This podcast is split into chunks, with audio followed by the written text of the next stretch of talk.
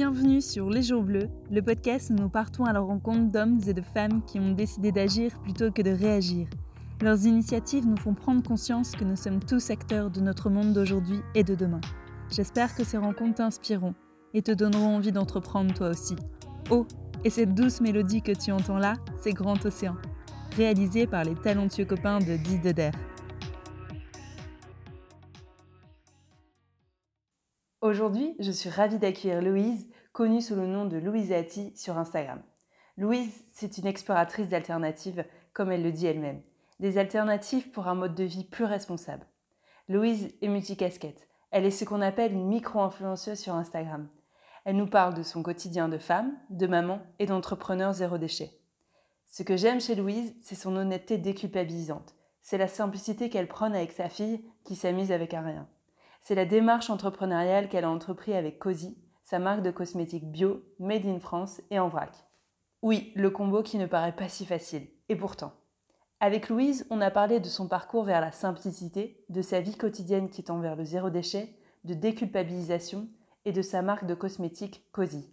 Bonne écoute Bonjour Louise. Bonjour. Euh, je suis ravie de t'accueillir pour ce nouvel épisode de podcast. Nous, on s'est rencontrés chez Mama Horse, on discutait justement. En fait, j'avais fait euh, l'oreille euh, très très curieuse, c'était avec des amis, je crois, et tu mangeais. Et j'avais entendu que vous parliez d'enfants, de parentalité, et je me suis dit, tiens, euh, je pense que ça plairait à Elise de, prenons un café pour faire un épisode. Et bingo, bon, elle a enregistré avant que moi je t'interviewe. merci Elise. et, et, puis bah, je t'ai découverte et je me suis dit aussi que forcément c'était super de, pouvoir t'interroger parce que tu es très très engagée, notamment sur le mode de vie zéro déchet. Donc en fait, d'où ça t'est venu cet engagement ouais, cet engagement. Pour faire un petit peu l'histoire, moi avant tout ça, euh, j'étais une grosse consommatrice. Très très consommatrice. Ah J'achetais des chaussures toutes les semaines. J'allais dès que j'étais malheureuse, j'allais faire les boutiques. J'achetais plein plein plein de vêtements. J'avais un appartement à l'époque avec mon chéri, il était rempli à rabord. Enfin voilà. Et je sentais bien que j'étais pas du tout heureuse là-dedans, et que c'était pas une solution, et que je sentais intérieurement, j'étais arrivée, j'étais arrivée au bout quoi de ce que je pouvais donner. Et c'est mon déclic, c'était à Noël 2014.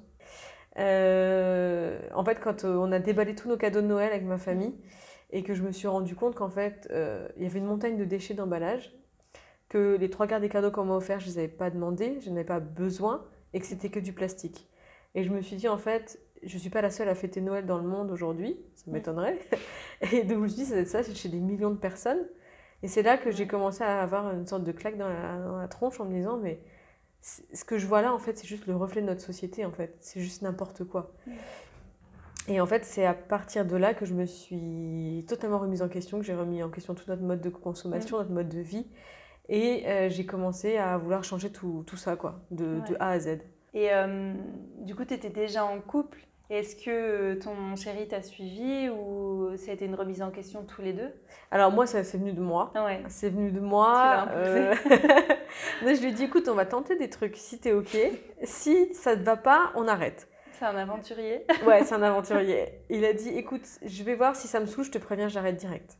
Ouais. Je lui dis, ok, ça marche. On vient à deux, on fait des compromis, c'est ok. Il s'est vite rendu compte que non seulement il gagnait du temps, il faisait beaucoup d'économies que du coup c'était une vie qui était beaucoup plus agréable pour lui. Et donc c'est comme ça en fait il dit bah ok banco en fait euh, ma vie est plus agréable maintenant qu'avant donc euh, on continue. Et justement après as, ce début de réflexion vous avez fait un voyage? En 2016 j'ai découvert ça euh, en préparant ouais. les questions le but c'était vraiment de faire 8 mois autour du monde genre zéro déchet quoi ouais, ouais. c'était ça en fait on s'était dit bon moi je venais de quitter mon boulot enfin voilà j'avais travaillé dans un milieu qui était à l'opposé de mes valeurs Mm.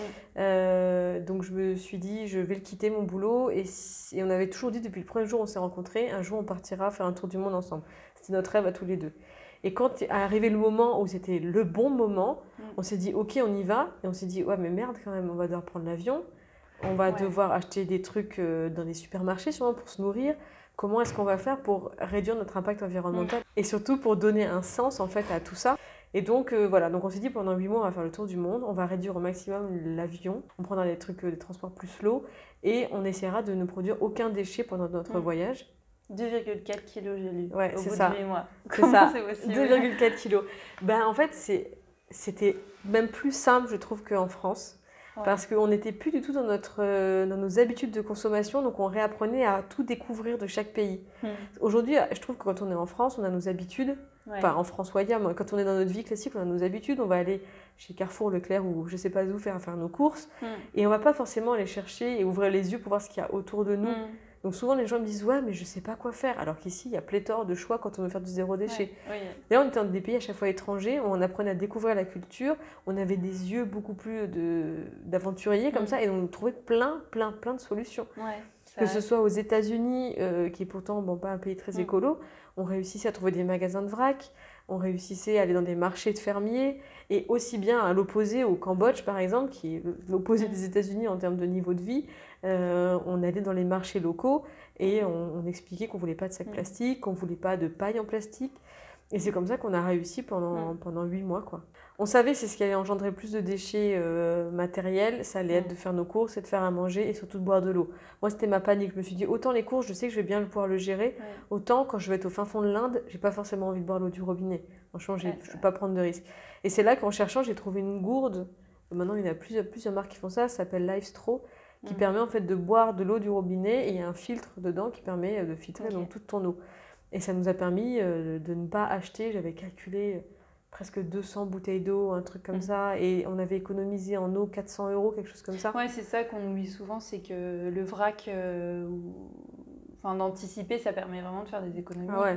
Ah oui, ben, clairement, et c'est ce que je dis souvent, c'est que ce tour du monde-là, on l'a fait aussi parce qu'on avait économisé de l'argent en amont, hmm. et ces, ces économies, c'était aussi lié à notre mode de vie. On pense souvent que euh, acheter en vrac, euh, dans des magasins de vrac ou en biocop, c'est toujours plus cher. Alors qu'au final, enfin moi, pour l'avoir expérimenté, je trouve que quand même, euh, je dépense moins en bouffe quand même. Ouais. Moi, je sais que on a divisé par deux notre budget nourriture mm. par rapport à notre vie il y a cinq ans. Euh, malgré l'inflation, etc., on a vraiment divisé par deux. Euh, parce que effectivement, quand on achète en vrac, on n'achète que ce qu'on a besoin, rien que ça en quantité. ça nous évite énormément de gaspiller. Par exemple, quand acheté du riz, acheté un kilo de riz. Bah, il restait au fond du placard, puis j'en rachetais un autre parce que je n'avais pas vu que était au fond du placard, et c'était un cercle sans fin, alors que là, je sais que j'ai un bocal, il est rempli, je remplis de ce que j'ai besoin, et c'est comme ça qu'on ouais, fonctionne. Tu vois plus facilement. c'est ça. C'est un peu comme les vêtements dans un dressing. Euh, c'est ça. Si en as trop, tu les vois plus. Ils sont au fond du placard, ouais. Et, euh, et du coup, vous avez dû prendre l'avion. Et euh, ça, ce, ce côté-là, ça, ça, vous, ça, vous, dérangeait? Quand tu disais que vous essayez quand même de faire des transports plus slow. Ouais. Et, euh, et c'est un sujet dont on entend de plus en plus parler, hein, l'empreinte carbone de l'avion. Mm. Bah, à l'époque, alors je dois dire qu'aujourd'hui, je suis beaucoup plus tranchée sur la question. À l'époque, j'étais plus en mode, euh, il n'y a pas de, de, solution facile, alors je vais prendre l'avion. C'était un mm. peu ça. Et j'ai vraiment envie de voir tous ces pays. Je ne veux pas me concentrer qu'à l'Europe. Donc je veux aller voir tous ces pays, donc je vais prendre l'avion. Aujourd'hui, je réfléchis vraiment différemment de tout ça. J'ai pas pris l'avion depuis je ne sais pas combien de temps, depuis un petit moment. Euh, avant, on voyageait même beaucoup, même rien qu'en week-end, on prenait l'avion, etc. Euh, Parce que c'est la solution de facilité. C'est facile. Et rapidité. Et, c'est pas cher en fait. Quand je le vois, là par exemple, on réfléchit à aller faire un voyage en Écosse. Tu vois, on est en train de chercher pour prendre un ferry et le train, ça nous coûtait sept fois le prix des billets d'avion, tu vois. Et là, tu te dis, bon, euh, qu'est-ce que je fais en fait, tu vois? Parce que la France, on l'a fait en large, en long travers, on a fait tous les pays d'Europe, euh, voilà, on peut y retourner, c'est pas un problème. Mm. Mais quand on a envie d'aller un petit peu vadrouiller à gauche, à droite, découvrir d'autres cultures, tu es quand même vite tenté de prendre l'avion. Tu vois, là, on regardait même euh, prendre un billet d'avion pour aller, je sais plus, en Europe, c'était plus cher que prendre un, un Paris-New York. Ouais c'est complètement déconnant. Il y, a des, mm. notions de tarifs qui sont devenues folles. Et pendant ce tour du monde-là, on a vraiment essayé de limiter au maximum. Et euh, en fait, ce qui était important à préciser, c'est qu'avant de partir, on avait un sponsor. On avait réussi à trouver un sponsor. Et on lui avait dit, OK, tu es notre sponsor, on te fera des vidéos, des, articles, des machins, mais en échange, nous, on veut que tu compenses nos émissions carbone. Donc, il devait à la, fin nous donner une enveloppe qui compensait financièrement toutes nos émissions de carbone, qu'on donnait après une asso pour replanter ah, des arbres ou des trucs comme ça. Mm. 15 jours avant le départ, on se fait planter. Donc là, on est là, oh putain, mais on n'arrivera jamais, tu vois, à économiser cette somme-là de notre poche. C'était trop tard. 15 jours avant, j'avais déjà quitté mon boulot, c'était terminé, quoi. Donc on s'est dit, quel impact on peut avoir le plus négatif euh, pendant notre voyage, en plus de limiter l'avion et c'est comme ça qu'on s'est dit, bah écoute, euh, viens, on teste le véganisme. Parce qu'on sait qu'aujourd'hui, être vegan, c'est ce qui est euh, la façon de se nourrir et qui est la moins impactante sur l'environnement. Mmh. Donc on est devenu vegan comme ça pendant ces neuf mois. Ça a duré encore euh, longtemps après. Et voilà, c'était notre seule solution de secours Mm. gratuite et rapide pour, euh, pour euh, compenser ces Mm. émissions-là. quoi. Et alors, vous avez vu des différences au niveau santé, corporelle Ah et ouais. tout ouais. Et J'avais beaucoup de migraines, enfin très peu. J'avais beaucoup de migraines, des problèmes de, de ventre. Quand on a arrêté tout ça, on dormait mieux. On avait une meilleure peau, euh, moins de problèmes de pellicule dans les Mm. cheveux, enfin des petits trucs comme ça, tu vois. Même physiquement, on avait la peau beaucoup plus ferme. Enfin, c'était assez impressionnant. Et pourtant, franchement, on s'est fait plaisir, quoi. Mm. Donc voilà, donc on a vu pas mal d'effets. Et après, bah, après, on est revenu sur un mode de vie végétarien. De temps en temps, ça nous arrive de manger de la viande, tu vois. Mais, Et euh, pourquoi vous n'êtes pas resté justement euh, vegan? Bah, Parce que euh, quand on est revenu en France, tu vois, le fromage, Voilà. tu vois, la mozzarella, tu vois. Ouais. Et puis, on a repris un mode de vie. Après, ma- quand je suis tombée enceinte, en fait, c'est vraiment quand je suis tombée enceinte que ça devenait difficile d'être que végane parce que j'avais des envies de femme enceinte. Euh, difficilement non euh, enfin je pouvais pas ne pas y aller quoi Non contrôlable. non contrôlable donc c'est comme ça qu'après Raphaël il m'a suivi dans mon truc et c'est comme ça qu'on a commencé à manger euh, euh, des produits laitiers enfin ce genre de trucs après à la fin, à la fin de ma grossesse j'ai Mm. envie de manger du bœuf je te raconte même pas à niveau empreinte carbone c'est atroce Enfin, voilà depuis depuis tout est redevenu à la normale mais euh, mais voilà c'était un peu compliqué Mm. quoi Tu as aussi écrit un livre sur le zéro déchet pour Oui. les nuls. oui Et euh, c'est eux qui t'ont contacté ou c'est toi? Enfin, comment ça se passe? Je sais pas comment ça se passe d'ailleurs pour les éditions pour les nuls. Alors là, eux, c'est eux qui m'ont Ah ouais. contacté. Ils m'ont dit voilà, euh, on veut que tu écrives un livre pour nous. Mm. Je me suis dit oh, ok, bah cool, j'ai un an devant moi. Il faut qu'il soit fini dans trois mois. Ah.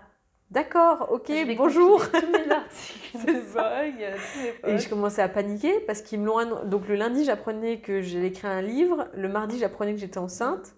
Donc la semaine chargée en émotions. Et je me suis dit, ouais, dans trois mois, il faut que je rende mon truc. Assez compliqué. Donc j'ai écrit tout le mois de décembre euh, il y a deux ans. Et après, en janvier et février, j'ai écrit mon bouquin. Et je l'ai rendu ouais, fin, fin, février. Il est sorti en juin Mm. après.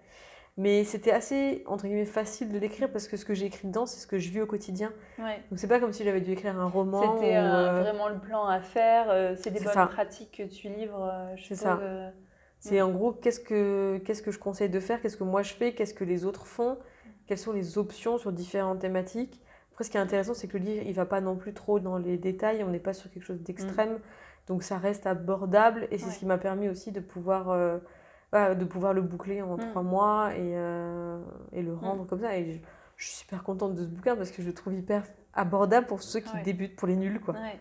Mm. Et, euh, et ouais, tu parlais de- d'extrême. c'est vrai que zéro déchet, c'est zéro déchet, mais en final, c'est plutôt une philosophie. C'est Enfin, ça. Le zéro déchet, euh, je pense C'est impossible. impossible. Quoi. Parce que nous-mêmes, on est un, on est un déchet ambulant, hein, parce que Ouais. même le jour où on sera dans notre petit cercueil, tu vois, on mettra encore des émissions de, de CO2, etc. on peut se faire euh, incinérer. on peut se faire incinérer, mais l'incinération, c'est... Oui, forcément.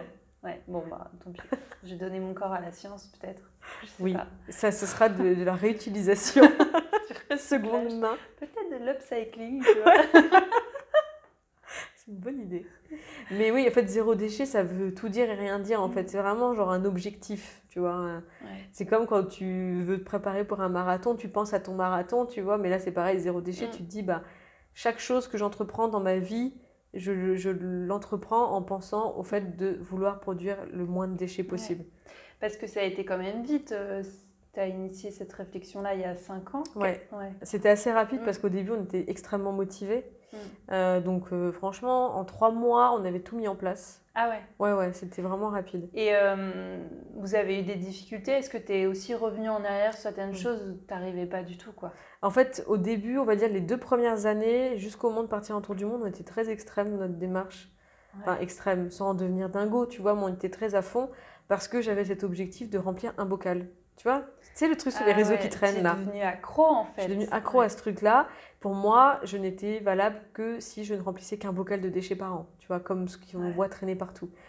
Et ça sous-entendait pas mal de frustration, notamment ne plus acheter de yaourt, tu vois. Alors qu'on en mangeait, il y a des yaourts de soja et tout ça, on en Mm. mangeait avant. Là, il y avait que des trucs en plastique, donc on se disait merde, on n'a plus de yaourt, quoi. On s'est interdit beaucoup de trucs. Le chocolat, tu vois, si je le trouvais Ouais, pas en vrac, il y avait un carton, un petit truc d'alu, enfin voilà, il y avait plein de trucs, tu vois, qui. Et puis en fait, après le tour du monde, on s'est dit en revenant, mais c'est bon quoi, tu vois, euh, stop, euh, fuck off, on a vraiment envie de profiter aussi de notre vie. Et puis surtout, je pense vraiment que c'est un mode de vie, si tu veux le faire perdurer dans le temps, il faut accepter euh, de revenir en arrière sur certains trucs, quitte à aller plus loin après, tu vas faire un pas en arrière, mais deux pas en avant après, tu vois. Là, je le vois quand notre fille, elle est née, tu vois, on a vraiment fait genre dix pas en arrière, on est revenu au couches jetables pendant un mois, aux lingettes, enfin vraiment tous les trucs de merde, on était tellement à l'arrache. Moi, j'étais en dépression, enfin c'était vraiment dur, quoi, vraiment mm. difficile pour au final, tu vois, euh, trois mois après, être 100% zéro déchet avec elle, tu vois. Et c'est ça que j'essaie de faire passer à travers aussi tous mes, mes, tous mes partages. C'est que c'est... Il faut être vraiment bienveillant avec soi-même, quoi. Ouais. Et tu peux pas durer longtemps. Ça, ça, me fait penser, tu vois, des fois au régime, tu vois. Les gens qui sont à fond au début de leur régime, et au bout de 15 jours, ils laissent tomber parce que c'est trop restrictif, tu vois. pour moi, le zéro déchet, c'est pareil, tu vois. Je pense qu'il faut vraiment, genre, être euh, bienveillant avec soi-même. Ok. Justement, tu parles des réseaux sociaux. Donc, toi, tu es vachement présente sur Instagram. Tu as quand même pas mal d'abonnés. Euh, est-ce que aussi, euh, vu que tu n'es pas 100% euh, irréprochable, est-ce que tu as des messages qui disent Ah, mais dis donc, bah là, tu as pris l'avion Ou Ah, mais dis donc, là, tu pas fait ça Tu as ça Alors, je l'ai eu au début. J'ai eu une vague de haine au début. Je parle vraiment de haine, hein, parce que c'était vraiment ça. Hein. Ah c'est pas, je, c'est vrai. Il faut mettre les mots là-dessus. Au tout début, des gens qui ne comprenaient pas la démarche, qui me disaient mais tu ce que tu fais, ça ne sert à rien. Laisse tomber. C'est foutu de toute façon. Donc, euh, si tu crois que c'est toi qui vas changer le monde en faisant ça, ma pauvre, tu te gourres. Bon, ça m'a assez affecté au début parce que j'étais toute nouvelle sur les réseaux. Enfin, tu prends tout à cœur, tu es là, tu te dis bon. Euh, voilà quoi. Après, j'ai laissé traîner. Je suis partie en tour du monde, bizarrement. Ça s'est très bien passé jusqu'à euh, la naissance de ma fille. Où là, j'ai re de nouveau eu une vague de personnes haineuses. J'ai même eu une menace de mort une fois. Euh, ah parce qu'on est parti en vacances. C'était quand le printemps dernier. On s'est dit, bon, enfin, bon, voilà, je vais pas refaire toute l'histoire de ma grossesse, etc. Si vous voulez l'écouter, vous allez voir le podcast d'Élise. Prenons un café. Prenons un café. Euh, voilà, j'ai fait une dépression postpartum, donc euh, c'était très difficile, machin, machin. On avait besoin de vacances, j'avais besoin de partir loin, je voulais plus voir personne. Donc, on voulait une destination qui soit safe. Parce que, je sais pas, premier bébé, premier voyage. On finit à Dubaï. Bon, c'est à l'opposé de nos, nos, valeurs, tu vois. Mais on s'est dit, tu vois, on veut pas mourir con, on veut voir à quoi ça ressemble parce qu'on a entendu plein de trucs là-dessus. Et franchement, ça mérite d'aller le voir. Tu vois, je regrette énormément ce voyage parce que ça m'a rien apporté, mais je suis contente de l'avoir vu. Parce que je sais que j'y retournerai jamais et je sais que c'est juste l'opposé de ma life, quoi. Et jamais j'y remettrai les pieds. Mais on y allait, on a pris l'avion, on était à Dubaï. C'est la pire semaine de vacances que j'ai passée de ma vie. Ah je recevais par jour des dizaines et des dizaines et des dizaines de messages de gens qui me disaient que j'étais qu'une grosse merde, que j'étais une fausse personne, que j'étais pas une vraie écolo, que j'avais euh, tout gâché, qu'ils me suivaient plus parce que voilà. je te jure, c'était complètement dingue. Donc j'ai dit, j'ai prévenu ma communauté qui, quand même, je vais pas le mentir, à 90%, c'est des gens très cool et très sympas. Je leur ai dit, moi je me casse. Voilà, je sais pas quand est-ce que je reviendrai, mais là ça a été beaucoup trop lent pour moi. Mm. Euh, voilà, j'étais en dépression, j'allais pas bien, je voulais du soutien, je voulais de l'amour et j'ai eu que de la haine. Et je suis revenue, je crois, un mois et demi après, ou même peut-être deux mois, je sais plus, parce que j'avais besoin de faire un break. Donc oui, effectivement, les réseaux sociaux, euh, quand on parle d'écologie, etc., c'est pas que rose. Mm. Et il y a une vague d'extrémisme euh, assez présente, ouais. Mais tu as vu une évolution quand même, ou pas? Moi, je trouve que ces derniers temps, ouais. ces derniers temps, je trouve que Bon, je me suis hyper renforcée vis-à-vis de ça, ça me fait plus ni chaud ni froid maintenant. Mm. Mais je trouve que euh, c'est triste, mais qu'il y a une grosse vague d'extrémisme sur l'écologie. Ah euh, des comptes qui, qui, fleurissent. Alors je sais qu'il en faut pour tout le monde, tu vois. Mm. Mais c'est des comptes qui prônent une, écologie extrême, tu vois. Et en gros, tu, tu n'es pas quelqu'un de bien si tu as pris. Et c'est contre-productif parce que pour, pour, avoir rencontré des gens depuis 5 ans, avoir fait des conférences, avoir fait des coachings, avoir vu comment ça fonctionne, avoir un peu d'expérience, tu vois, sur l'attitude des gens, etc. Je vois très bien que dès que tu mets une contrainte aux gens, que tu commences à leur mettre des discours culpabilisateurs, ils baissent les bras. Mm. Même dans mon entourage, au début, quand je leur parlais d'écologie, j'y allais avec mes gros sabots et j'étais en mode, t'es qu'une merde si tu fais pas ça. J'ai bien vu que ça fonctionnait pas. Donc maintenant, j'ai un discours totalement différent. Mm.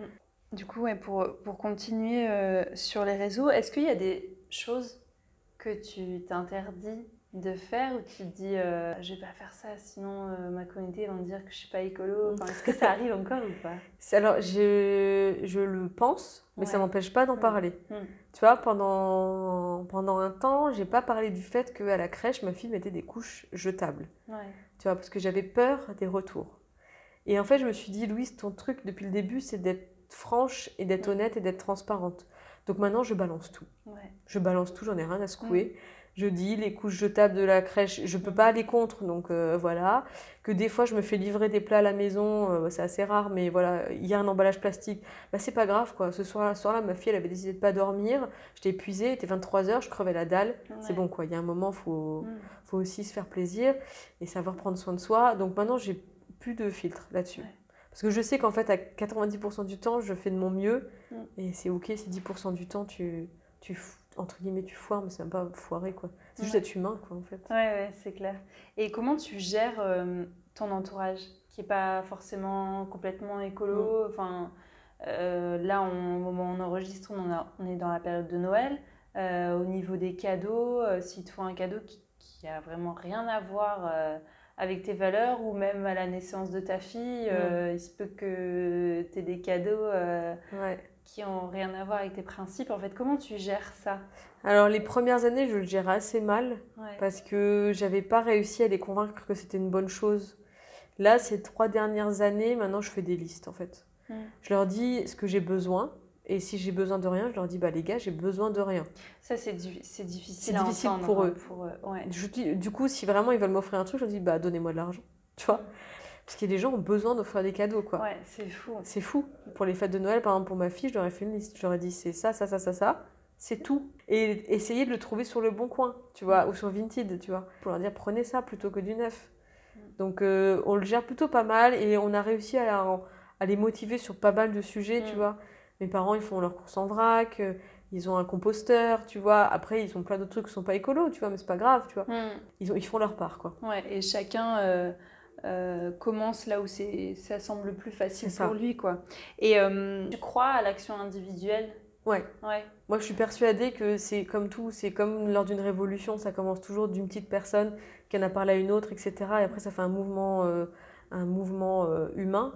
Et là, pour moi, c'est pareil. Et j'avais lu récemment une étude qui disait que euh, pour faire changer la société, il faut qu'un groupe, 2% de la population change ses habitudes.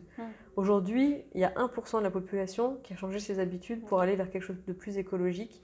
Et déjà ça, ça a engendré des nouvelles lois, notamment la loi là, sur euh, mm. l'économie circulaire, sur euh, toutes les nouvelles boutiques vrac qu'on va ouvrir. Donc je me dirais qu'avec 1% de personnes qui sont plus écolos, ça a déjà fait changer énormément de trucs. Donc moi, je crois vraiment à ça, à l'action euh, individuelle. Euh, ouais, du coup, tout à l'heure, tu parlais euh, que tu animais des conférences et des ateliers sur le zéro déchet, du coup, je suppose. Oui. Tu as vu une évolution, l'intérêt grandissant ouais. J'ai vu, alors j'ai vu surtout que l'intérêt grandissait, mais que le public évoluait. Mm. Autant au début, les gens qui venaient me voir, bon, il y en avait beaucoup moins. Et c'était vraiment des écolos euh, très très très engagés, mais depuis très très longtemps. Quoi. Là, ces derniers temps, bah, notamment quand j'ai fait le truc à Lille, je voyais le public, c'était assez diversifié. Et c'était majoritairement des gens qui n'y connaissaient absolument rien et qui étaient venus pour comprendre c'était quoi l'intérêt et qu'est-ce que c'était le zéro déchet et qu'est-ce qu'on pouvait faire. Donc c'est ça qui est intéressant, c'est de voir que je vois le public se renouvelle et que là, on a, là les gens qui étaient venus, c'était vraiment euh, tout le monde, quoi, monsieur et madame tout le monde qui, qui se disaient, bon, je vais faire un truc j'aimerais bien être un peu plus écolo, je vais prendre des tips et machin. Donc c'est ça qui est assez cool. on dirait que tu n'en as pas assez avec euh, euh, ton influence, on va dire, sur Instagram, euh, tes, tes, ateliers que tu animes, ton engagement. tu as voulu aller plus loin, créer ta marque, Cozy. Donc du bio, du made in France et du vrac. Enfin, ouais. t'as fait fort là. Bah, je me suis toujours dit, si un jour j'avais participé à une aventure entrepreneuriale, il fallait que ce soit dans mes valeurs et qu'on aille à fond. Et c'est pour ça que quand on a créé ça avec euh, Arnaud et Emeric, on a voulu aller à fond dans ce qu'on faisait. C'est un projet entrepreneurial, ça tu l'avais déjà en tête depuis un petit bout de temps ou pas du non, tout Non, pas du tout. Ça arrivait euh, comment euh Eh ben en fait, donc je suis partie en tour du monde, tour du monde zéro déchet. J'ai dit au revoir à ma boîte avant, donc j'étais libre comme l'air. Et tout le monde paniquait autour de moi. Genre, ah ouais mais t'es complètement folle, mais t'avais un bon poste avec un bon salaire, t'avais vraiment une carrière toute tracée, machin, t'es folle quoi.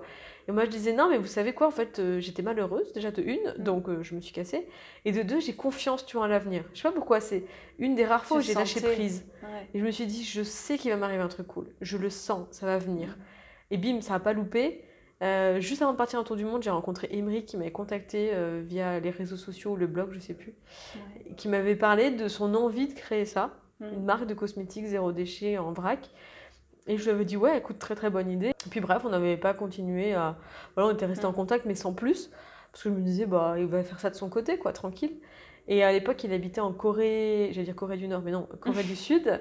Et j'étais venue le voir pendant le tour du monde. Et c'est un soir, en parlant, on s'est dit, mais en fait, euh, en fait on, on va faire ça ensemble, quoi. Mm. Donc allons-y. Et, et je me suis dit, tu vois, en fait, j'avais eu raison de, de croire en, en mon avenir, en ma bonne étoile, parce que ça m'est tombé dessus presque Ouais. comme ça. Et puis, euh, en janvier 2017, il y a Arnaud qui nous a rejoint dans l'aventure. Et puis là, c'était parti, quoi. Et euh, pourquoi des cosmétiques du coup? Parce que, alors, euh, Emeric, qui a eu l'idée de base, il travaillait pour euh, LVMH pendant 10 ans, pour Dior notamment. Ouais. Donc lui, pour lui, en fait, il- tous les jours, il aimait ce qu'il faisait dans la cosmétique, mais il détestait le côté pas du tout écolo de, de ce qu'il faisait. Donc c'est pour ça que c'était cosmétique. Et moi, pourquoi je me suis joint à ça C'est parce que pour moi, les cosmétiques dans le zéro déchet, c'était pas assez développé. Mhm. C'était soit tu avais des trucs solides, c'est pas évident pour tout le monde de passer au solide comme ça tout de suite, tu Ouais. vois. Soit tu faisais tes trucs maison. Voilà, pendant longtemps, je fais mes trucs maison, j'ai adoré, mais tout le monde n'adore pas ça. Mm. Les trucs solides, moi j'adorais aussi. Et je voyais que j'avais tout un pan de mon entourage qui voulait pas passer au zéro déchet parce qu'ils voulaient leur déo classique, leur crème classique, leur lait pour le corps classique. Et je voyais qu'il y avait vraiment un manque là-dessus, quoi. Ouais. C'est vrai que hum, il y en a toujours qui me disent mais pourquoi tu fais pas tes, tes produits toi-même? Ouais. Bah, En fait, déjà je suis pas quelqu'un de manuel. Ouais. Euh, ça, euh, je, maintenant je l'assume et, euh, et j'ai la flemme en fait et je préfère acheter des choses euh, aux gens qui, qui font bien, dont c'est le travail en fait. Exactement. Et ça, c'est vrai que tout le monde ne le, tout le monde ne le comprend pas. Tout le monde n'a pas le temps ou l'envie d'aller, d'aller faire ses produits. Et que pour beaucoup, c'est important d'avoir des choses toutes faites. Et aussi, ça nous permet aussi de toucher tout un autre pan de la population qui a envie de faire un pas. C'est plus euh, accessible effectivement que de faire soi-même ou alors le solide, on a quand même des préjugés, mais au bout d'un moment, On s'y habitue bien. ouais, ouais. Ça veut dire quoi une marque zéro déchet? Alors, une marque zéro déchet, alors déjà, Cozy, on est zéro déchet par rapport aux produits qu'on propose. Mm. Donc, dans des flacons en verre qui sont réutilisés euh, à vie, qui sont lavés, récupérés, Mm. aseptisés. C'est à travers la machine qui permet de se servir en vrac de nos produits, donc aller dans une logique de zéro gaspillage, etc.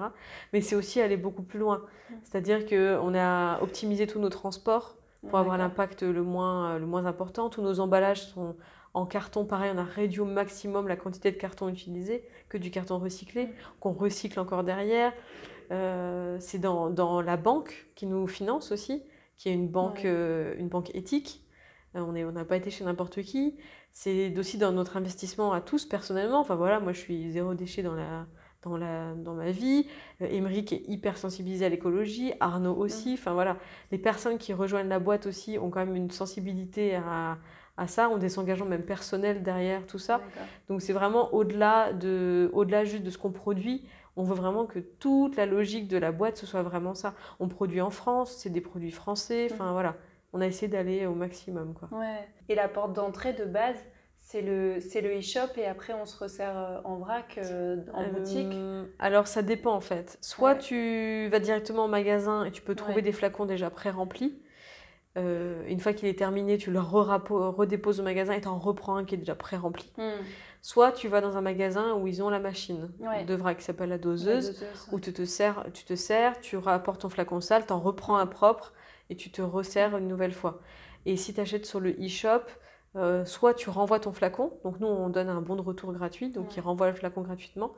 Soit la personne garde son flacon et trouve un magasin autour Mm. de chez elle où elle peut aller euh, Ouais. l'échanger contre un propre et le remplir.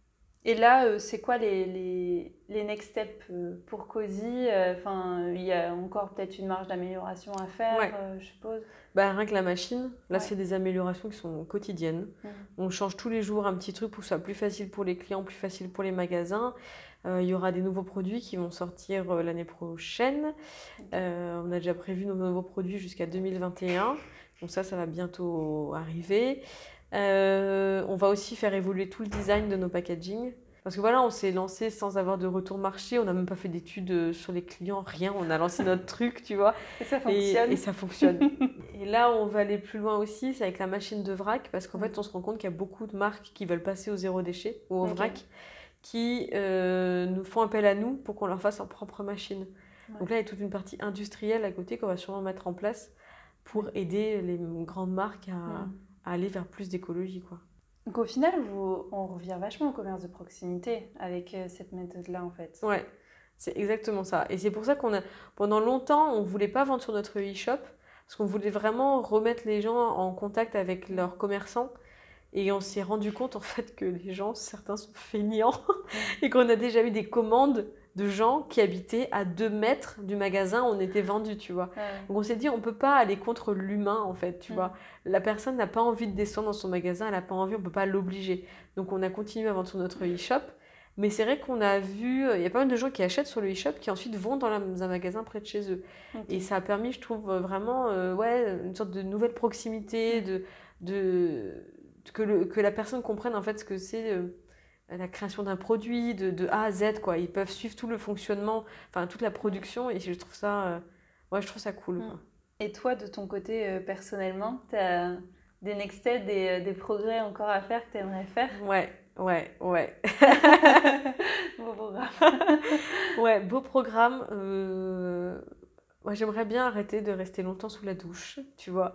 C'est mon moment de méditation de la journée. Je me mets... et c'est souvent là que j'ai mm. les meilleures idées hein. Mm quand je suis sous la douche, j'ai des, souvent des illuminations, je me dis, waouh, trop bien. Mm. Donc j'ai du mal à. Je me force à prendre des douches rapides, hein, mais ça, c'est un peu mon truc euh, inavouable. Et tu n'arrives pas à. Enfin, plutôt te laver au lavabo? Je l'ai fait pendant un temps. Bah, notamment là, quand on a refait notre salle de bain, pendant trois mois, je me suis lavée au lavabo. et tu vois, c'était vraiment agréable. Enfin, pas, au début, c'était désagréable, mais au début, euh, mais après, je me suis dit, bon, au final, pourquoi je fais pas ça plus souvent? Hmm. Et tu vois, tu me fais penser qu'effectivement, je m'étais promis hmm. de le faire plus souvent. Et, euh, et c'est vrai que j'ai tendance à me laver au lavabo quand je dois pas me laver les cheveux, tu vois. Et pour les gens, ils ont l'impression que bah t'es pas bien lavé en fait, tu vois. mais c'est dommage que les gens pensent ça parce que c'est tellement en plus meilleur pour la peau. Hein, de ne pas tous les jours euh, hmm. lui imposer des minutes et des minutes d'eau chaude sur le corps, c'est tellement meilleur pour la peau. Et, c'est vrai qu'en fait, c'est vrai je m'étais promis de me relaver un petit peu au lavabo. Voilà. Une bah, tu vois, tu vois, next step, voilà. Sinon, next step aussi, on aimerait bien euh, déménager. On ne sait pas dans quelles conditions encore pour le moment, mais aller dans plus petit. D'accord. Et ça, euh, souvent, on me dit, mais pourquoi en fait? Parce que le but dans la vie, c'est de gagner plus d'argent, d'avoir une plus grande maison, d'avoir une plus grosse voiture. Et nous, on est en mode, bah, on ne veut pas de voiture. Mm. Euh, on veut pas de maison grosse, tu vois, on veut pas, tout ça, ça nous intéresse pas. Donc pendant un temps, on voulait aller en tiny house, tu vois. Euh, là, en fait, on se rend compte qu'avec une petite fille, c'est vraiment pas évident. Parce qu'autant quand elle était bébé, on l'imaginait bien. Là, elle court partout. Mm. On veut pas non plus entraver tout ça.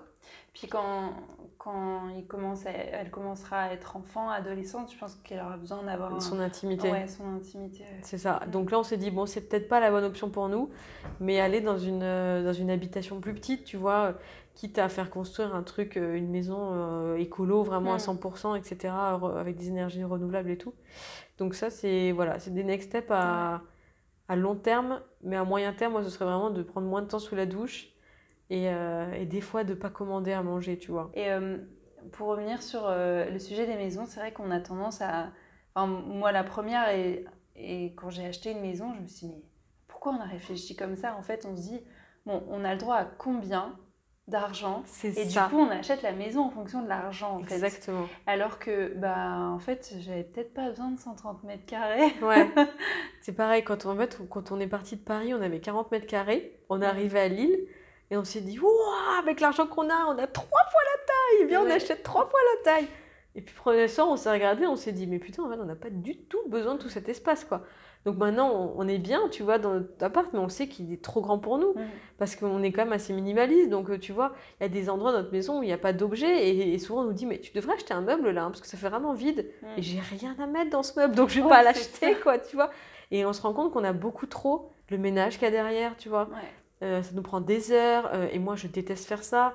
Euh, l'entretien, tu vois, ça prend du temps. Enfin, tout ça, je trouve que c'est du temps, c'est chronophage et, c'est du mm. temps gâché. Et moi, je, je me refuse à, à, aller après dans 200, 300, 400 mètres carrés. Enfin, avec un gazon à tondre et tout ça. Moi, c'est pas du tout mon délire. Et, euh, et pour ta fille, du coup, euh, euh, tu as aussi des, des, un peu des next steps. Enfin, J'ai vu que tu faisais quand même pas mal de, de ces jouets, on va dire.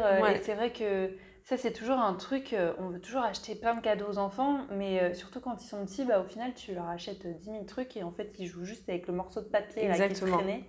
Et, euh, et, ça, je trouve ça cool euh, que tu montres ça, qu'avec euh, peu de moyens, tu arrives à lui faire des jeux. Et ça m'a aussi conforté aussi dans l'idée qu'avoir un enfant, c'était pas cher en fait. Enfin, c'est pas ça le mot, c'est pas pas cher, mais c'est pas aussi coûteux qu'on peut l'imaginer. Parce que moi, c'était une de mes frayeurs, tu vois. Je me dis, j'ai monté une boîte, à l'époque, on pouvait pas encore se payer. Je me disais, je suis enceinte, j'ai avoir un bébé, je vais jamais réussir à, arriver à, tu vois, à assouvir ses mm. besoins, tu vois.